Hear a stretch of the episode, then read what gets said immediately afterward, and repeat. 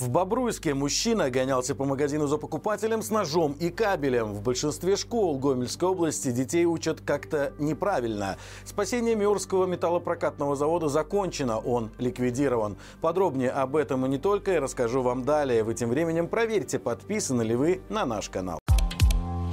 В Бобруйске задержали 50-летнего местного жителя, который гонялся за парнем по супермаркету с ножом и кабелем. Конфликт между ними начался в автобусе, в котором 22-летний молодой человек сделал замечание выпившему мужчине за то, что тот решил поучить жизни юную школьницу. В ответ парень услышал угрозы и оскорбления в свой адрес. Он вышел на остановке, но нетрезвый пассажир пошел за ним. Молодой человек решил зайти в магазин, и спустя несколько минут скандалист из автобуса уже бегал за ним по гипермаркету с ножом и телевизионным кабелем. Продавцы, оценив ситуацию, нажали тревожную кнопку, но мужчина сбежал. Его личность быстро установили и задержали дома. Ранее он не привлекался к ответственности. Теперь же на него завели уголовное дело за особо злостное хулиганство. В Гомельской области проверили школы и выяснили, что в большинстве из них детей учат неправильно. В половине случаев был неправильно организован образовательный процесс. Предметы, требующие большего умственного напряжения, ставили в расписание на первые и последние уроки, чаще одного раза в неделю. А в ряде школ учебную нагрузку вообще распределяли в течение дня или недели без учета трудностей предметов и динамики работоспособности учеников. В 19 школах не соблюдали график контрольных работ. В 26 факультативы проводили без учета основной основной учебной нагрузки. В 22 школах были слишком короткие перемены между уроками и перед факультативами.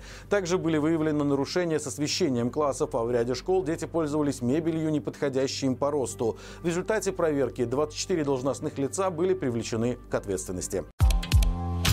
В суде Витебской области признали банкротом и ликвидировали компанию ММПЗ Групп, которую ранее национализировал Лукашенко. На последнем слушании антикризисный управляющий сообщил, что завод погасил дебиторскую задолженность на сумму 246 тысяч рублей. Но при этом еще 10 миллионов кредиторы предприятию просто простили. К слову, материнская компания Миорского завода, австрийская ММПЗ, возражала против завершения ликвидационного процесса. Ее представитель на суде заявил, что антикризисный управляющий не принял принял меры для возврата в собственность должника неправомерно изъятого имущества. Из решения суда следует, что представители австрийской компании хотели обжаловать специальный указ Лукашенко о производстве металлического листа и белой жести. Этот документ нигде не публиковался, но, по всей видимости, именно по нему и провели национализацию завода в Миорах. Но суд, естественно, доводы австрийцев не принял. Напомним, Миорский металлопрокатный завод начал работать в 2020 году. Инвестиции в него составили 200 миллионов евро. Но уже летом следующего года силовики задержали его руководителя руководителя, а чиновники взялись спасать предприятие, которое показывало хорошую прибыль и даже спонсировало команду Формулы-1. В итоге в 2022 году все активы Миорского металлопрокатного завода перешли только что созданной государственной фирме, и за два года предприятие стало настолько убыточным, что его ликвидировали.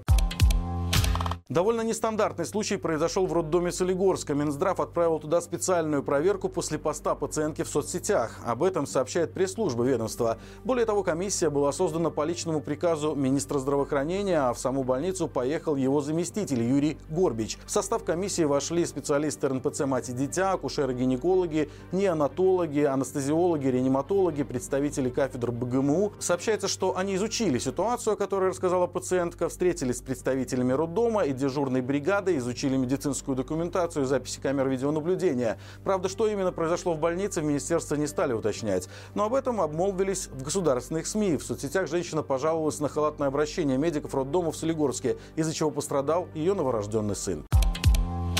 Компания «Беларуснефть» разместит сеть торговых объектов на гомельских автобусных остановках. Ее дочернее предприятие «Гомель облнефтепродукт» объявило тендер на поставку четырех нестационарных торговых павильонов. Они будут оформлены в стиле бренда «Цікава», принадлежащего «Беларуснефти». Три из них появятся на центральной улице Советская. Это будут остановки «Цирк», «Универмаг Гомель» и «Свято-Троицкий храм». Еще один павильон поставят на Интернациональной на остановке предприятия «Коминтерн».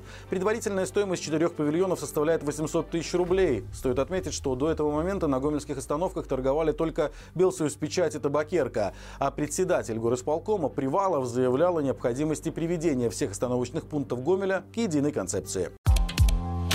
В Могилеве тестируют в общественном транспорте нововведение, которого нет даже в Минске. Речь о терминалах для оплаты проезда в общественном транспорте. Сейчас специальными устройствами оснащены 4 автобуса, три из которых работают на маршруте номер 12, а один находится в резерве. Как рассказывает издание «Могилев онлайн», в программу устройства автоматически вбита сумма проезда, поэтому пассажиру нужно просто приложить свою карту к терминалу. Предусмотрен также и контроль за оплатой проезда. Контролеры, зайдя в автобус, смогут заблокировать терминал и при помощи специального аппарата проверят у пассажиров, осуществлялась ли оплата предъявленной картой. Если эксперимент с терминалами в могилевских автобусах удастся, то такие устройства довольно быстро появятся во всем транспорте страны. И это все на сегодня. Напоминаю, по будням на нашем канале выходит рубрика «Горячие комментарии». Новый выпуск уже опубликован. Рассказываем, почему в Беларуси уже два года продолжаются учения, к чему Лукашенко готовится, и есть ли у него и Путина силы для нападения на НАТО. Ссылка в описании к этому видео. Спасибо вам за лайки, комментарии и подписку. Именно благодаря вам нам удается доносить правду до большего числа жителей нашей страны. До встречи завтра и живи Беларусь!